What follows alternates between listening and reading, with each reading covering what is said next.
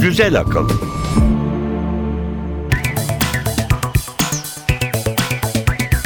Merhaba Türkiye, merhaba Elif Yılmaz. Merhaba İnan Aran. Güzel Akıl ikinci bölüm başlıyor. Bu hafta gündemde neler değişti, nelerden bahsediyoruz? Kısa bir tanıtımımız var, onu dinleyelim. Güzel Akıl'da bu hafta. Sonunda uzayda özel sektörü açıldı. İlk defa bir özel şirket uluslararası uzay istasyonuna kargo roketi gönderdi. Bir evimiz daha olacak. Ay. Rusya ve Japonya ayda koloni kurmak için düğmeye bastı. Facebook cephesinde sular durulmuyor. Hisseler halka arz edildi. Yeni patent başvuruları yapıldı. Zuckerberg bekarlığa veda etti. E-okuyucu yarışı kızıştı. Esnek elektronik devre ve ekranlar yolda. Gitar çalmayı bilmiyorsunuz ama en sevdiğiniz parçayı hemen çalmak mı istiyorsunuz? Sorun değil. Gitarla virtüöz olacaksınız. İlk kez bir insan helikopterden paraşütsüz atlayıp havada süzüldü ve yere güvenli iniş yaptı. Cahillikler Köşesi, bilim tarihinde bu hafta neler oldu? Ve bir portre. Sigmund Freud kimdi? Bilim dünyasını nasıl sarstı? Neden dünyanın yarısı ondan nefret ederken diğer yarısı ona bu kadar saygı duyuyor? Güzel akıl. Bu hafta bilim haberlerine bir göz atalım istersen. Önce uzaydan bir haberimiz var. Uzayı da özelleştirdiler sonunda. Sonunda, güzel. 22 Mayıs'ta ilk defa bir özel şirket SpaceX uluslararası uzay istasyonuna kargo götürmek üzere Falcon 9 roketini fırlattı. Roket Dragon adlı kargo kapsülünü önce dünya yörüngesine sokacak sonra da istasyonla kenetlenmesi için bırakacak. Bu ilk sefer olduğu için biraz tedbirli davranıp 500 kilogramlık ve yaşamsal önemi olmayan yükle gönderdiler kapsülü. Safrayla hareket ediyorlar, test edecekler, sınayacaklar. Etkiliyse devam edecek. Evet, Çok güzel. etkiliyse devam. Benzer bir haber var. Geçen hafta Avrupa, Rusya, Kanada, Japonya ve Hindistan Uzay Araştırmaları Ajansları bir araya geldiler. Toplantı Washington'da gerçekleşti. Fakat Amerikan Uzay Ajansı NASA'nın başkanı toplantıya katılmadı. Bunun iki nedeni var. Birincisi NASA'nın o sıra tam kadro Falcon 9 fırlatmasına odaklanması. Diğeri de Amerika'nın uzay araştırma rotasında ay yok. Bir araya geliyorlar. Ee, Ruslar ve Japonlar aya gitmek, yerleşmek istiyorlar. Ee, 40 yıl önceki gibi kısa bir seferle yetinmeye niyetleri yok. Ve fakat Çin de bu işin bir parçası olsun istiyorlar ama bakalım Çin kabul edecek mi? O gün geldi yani. Geldi. Gidiyoruz Ay'a. Ay'a yerleşeceğiz. Tamam ben toplanmaya başlıyorum o zaman. Bir de sağlık haberi var. Horladığını kabul etmeyenleri bir kez daha e, düşünmeye iten bir haber bu. Böyle bir araştırma yapılmış Amerika'da. Bu da göre uyku bozukluğu çeken, horlayan ya da uyku apnesi sorunu olanların kansere yakalanma riski 4.8 kat yüksekmiş. 5 kat, 5 kat yüksek. Neredeyse 5 evet. Soluğun bir anlık kesilmesi bile oksijen eksikliği yarattığı için bu durum tümör oluşumuna yol açabiliyormuş. Araştırma 1500 kişiyle yapılmış ama henüz ortalığı ayağa kaldırmadan önce geliştirilmesine ve daha çok kanıta ihtiyaç duyduğu söyleniyor. Facebook'la ilgili epey bir haber vardı geçen hafta. Ee, onlara bir bakalım.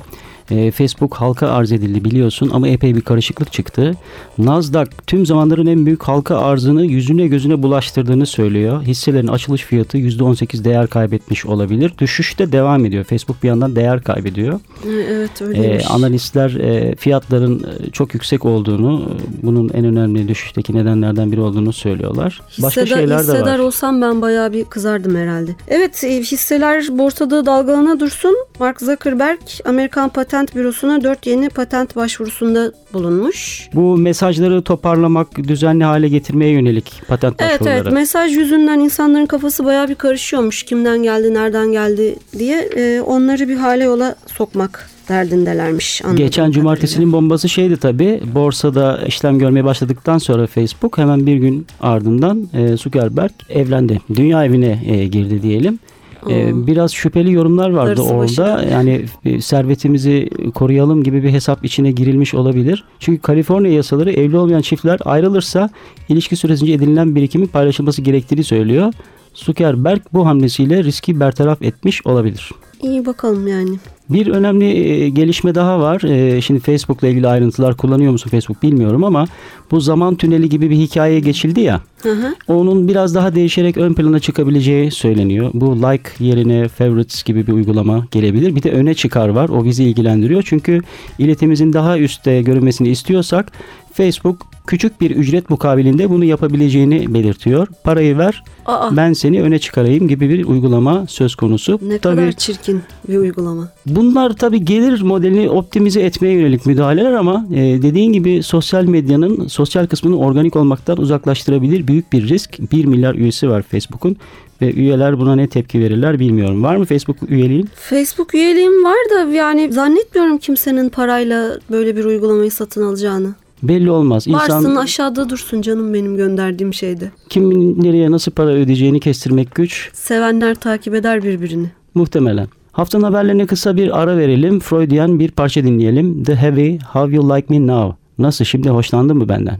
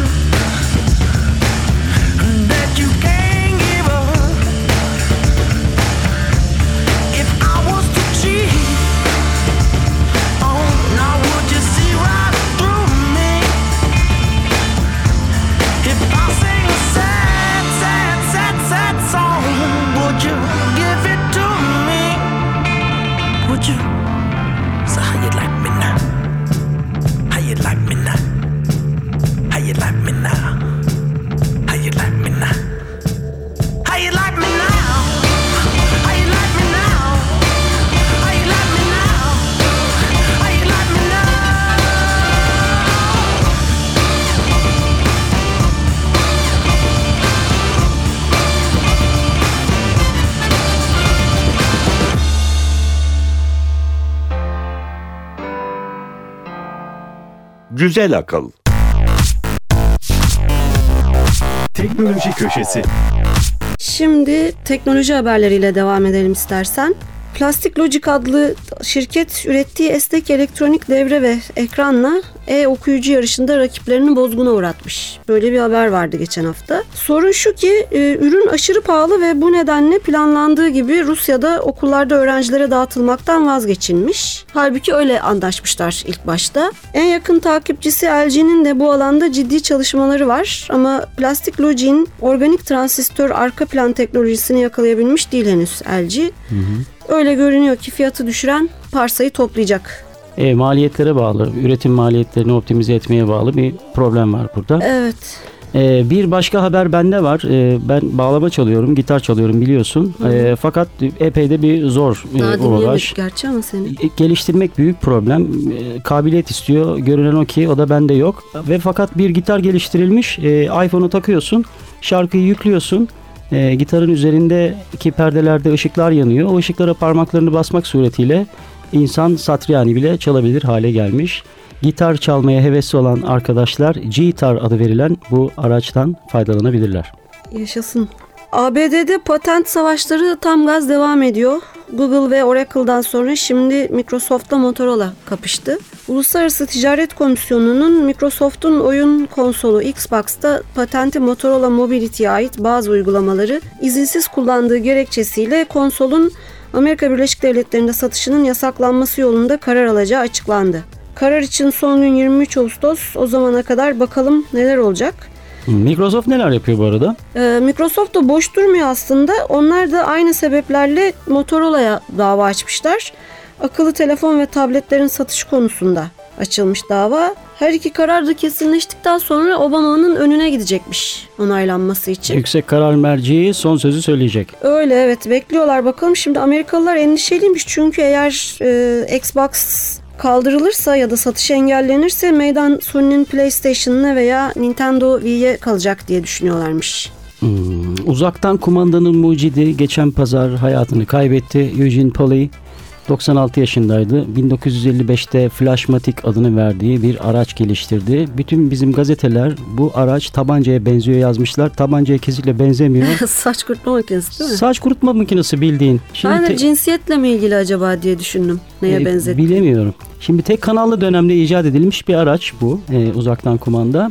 İlk modeli ses dalgalarıyla çalışıyor. Poly sonradan kızılötesi ve RF e, radyo frekanslı versiyonlar da geliştirmiş. Öyle bir fikir ki bu e, Bluetooth'a kadar gidiyor. Bazı icatlar, bazı düşünceler teknoloji hızla gelişse de yeni gelişen duruma kolay adapte oluyor. E, televizyon buna örnek, telefon buna örnek. Arayüzler değişiyor, kendini sürekli yeniliyor araç.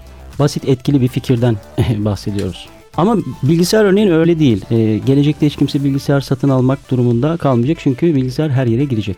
Paradigma değişti ve fakat bilgisayarlar sağda solu olmasına rağmen haberleşmek durumunda kalacaklar birbirleriyle. Bunu da Eugene Polly'nin yöntemine benzer teknolojilerle gerçekleştirecekler. Büyük iş başarmış, toprağı bol olsun. Poli yalnız acaba şeyin farkında mıydı? Nice evde, nice evlerde en büyük kavga meselesi olan bir şeyi icat ettiğinin. Hesap edilemeyen sonuçları olabilir bazı girişimlerin. Bir kısa haberimiz daha var. Onu da geçelim dilersen. Dünya tarihinde ilk kez bir insan helikopterden paraşütsüz atladı ve güvenli yere inmeyi başardı. Böyle bir şey ilk kez oluyor. Gary Connery, dublör, Die Another Day, Batman Begins, Indiana Jones, Kristal Kafatası Krallığı filmlerinde dublörlük yapmış bir insan. 42 yaşında, aile babası, iki çocuk var. Geçen salı İngiltere Oxford cemalarında 2400 feet irtifada seyreden helikopterden atlıyor. Üstünde wingsuit var. Biliyor musun wingsuit? Biliyorum seyrettim ben onların videosunu. Helikopterden atlamıyorlardı gerçi ama gerçekten benim kalbim ağzıma geldi. Uç, çok uç- heyecanlı. uçan çok bir güzel. kanada e, dönüşüyorlar. E, serbest e, düşen atlayıcıda oluşan aerodinamik kuvvetler bu şekilde kontrol edilebiliyor. Motorsuz bir uçak gibi hareket edebiliyorsunuz. Manevra kabiliyetiniz oluyor. He, bayağı kuş gibi. Aynen öyle. Uçuşun tamamı bir dakikadan az sürmüş. Connery tulum şişip kanat haline alana dek 3 saniye süreyle tıpkı bir taş misali serbest düşmüş. Güvenli iniş için 100 metre 15 metre bir alana karton kutular yerleştirilmiş. Connery manevralar yaparak karton kutuların bulunduğu bölgeye düşmeyi başarmış. Kontrolü düşüşten bahsediyoruz. Yani inmiş. Uçuş tabii esasen bir kontrol problemi. Uçmak problem değil. Fakat inmek problem. Pilotlar bunu gayet iyi bilirler. Kısa Pra- Sözde. paraşüt var mıymış yine de Paraşüt sırtında? var fakat emniyet maksadıyla bulunduruluyor. Aha. Paraşüt kesinlikle kullanılmamış e, uçuş boyunca. Peki bir şey soracağım sana. Bu havacılıkta neden fit diye geçiyor? Hiç yani biz alışkın değiliz ya genellikle metre, kilometre kullanıyoruz. Doğru, haklısın. E, teknolojiyi geliştiren kimse onun kullandığı terimlerle ilerliyoruz. O bir gelenek, bir alışkanlığa dönüşüyor. E, havacılıkta da bu sebeple fit kullanılıyor. Bir fit e, 12 inç ediyor. 12 inç de e, işte 30 santim 48 milim civarında bir şey çok net hatırlamıyorum. Yani 1 inç 2,5 santim diyebiliriz. İnç hesabını şimdilik bir tarafa bırakalım. İşin duygusuna girelim istersen. Girelim. Kyles gelsin ve desin ki one inch man. Bir inç adam.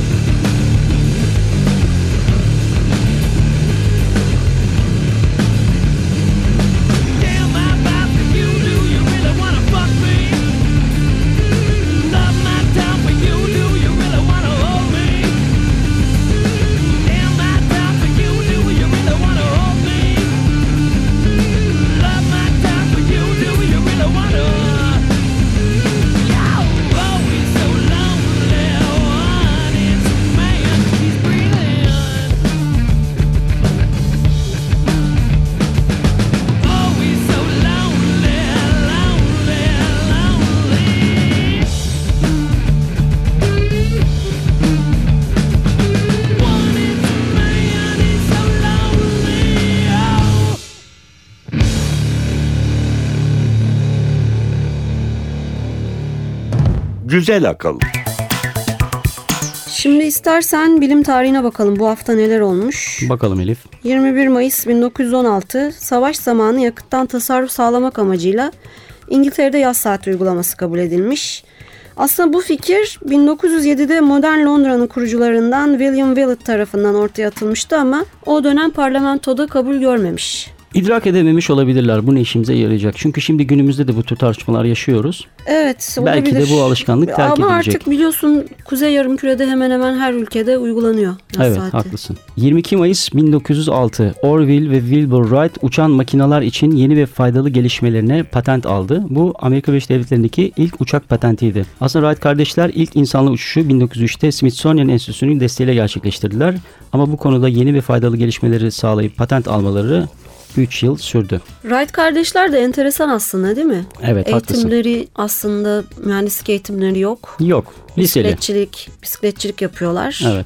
Uçmaya takmışlar kafayı Ee, ve o dönemin kısıtlı imkanlarıyla bütün mesaelerini e, bu araştırmaya vakfetmişler. Lilienthal biliyorsun planörle ilk uçuşları gerçekleştiren Evet. insan. Ee, onun çalışmalarına ulaşmışlar. Ee, rüzgar tüneli inşa Hmm, etmişler evet. kendi küçük dükkanlarında. Ee, NACA profilleri geliştirmişler. NACA profilleri halen havacılıkta kullanılır. Her türlü uçakta, helikopterde kullanılan damla su damlası tabir edilen uçak kanadı kesitlerinden bahsediyorum. Ee, bu esnada bu süreci de mahalle çocuklarının arızalı bisikletlerini tamir ederek gerçekleştiriyorlar ve sonunda bir uçak yapıp uçuruyorlar. Onlara uçmayı borçluyuz Evet ama Smithsonian'ın desteğini de unutmamak gerekiyor. mutlaka.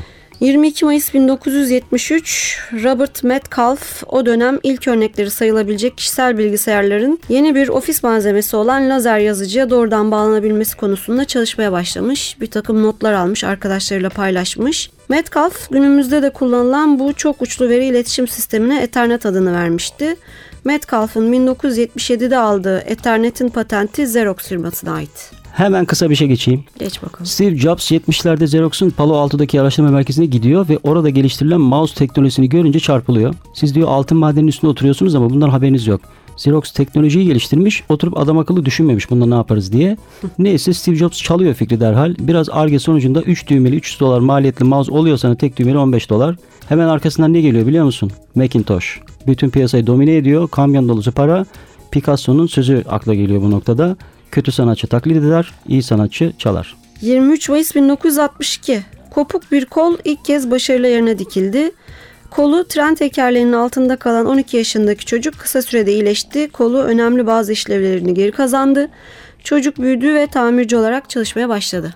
Bu halen araştırılan, uygulanan e, yöntemler e, e, kapatılmış bir sayfa değil. Öyle değil, değil, mi? evet yok değil gerçekten hala sürüyor araştırmalar bu konularda daha iyisini yapmak için. 24 Mayıs 1862'de önemli bir olay gerçekleşiyor. Daha önce kimse yerin altında giden bir tren görmemiş. O gün Metropolitan Demiryolu şirketi başarılı bir deneme gerçekleştiriyor. Bir yıl sonra halka açılan hat Farringdon Paddington arasında 7 istasyondan oluşuyor. Yaklaşık 6,5 kilometrelik yol 33 dakika sürüyor. 25 Mayıs 1940 tıp tarihinin en önemli deneylerinden biri gerçekleştirilmiş. 8 kobay faresi öldürücü dozda streptokokla aşılandı.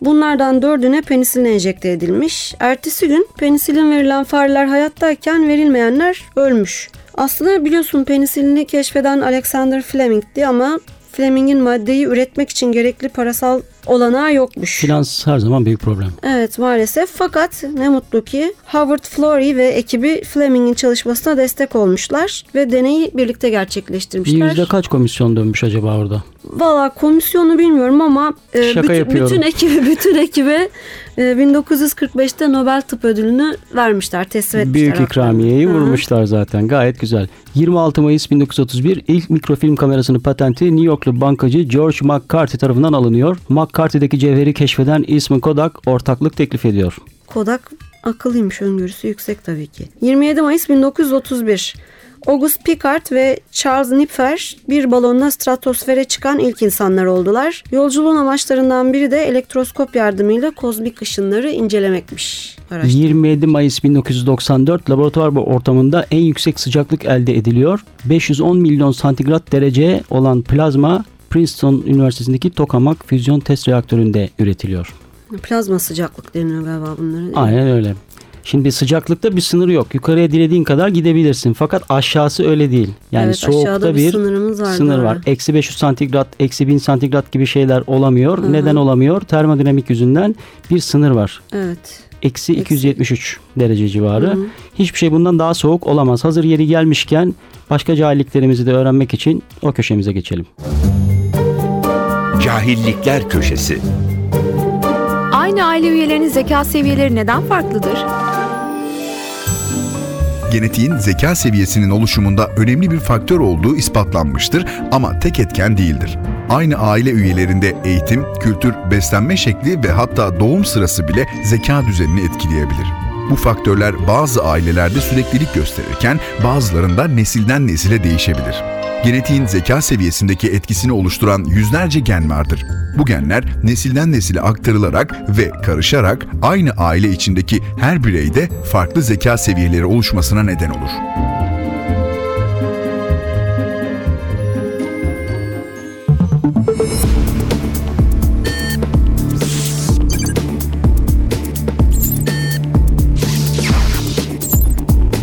Güzel akıl devam edecek.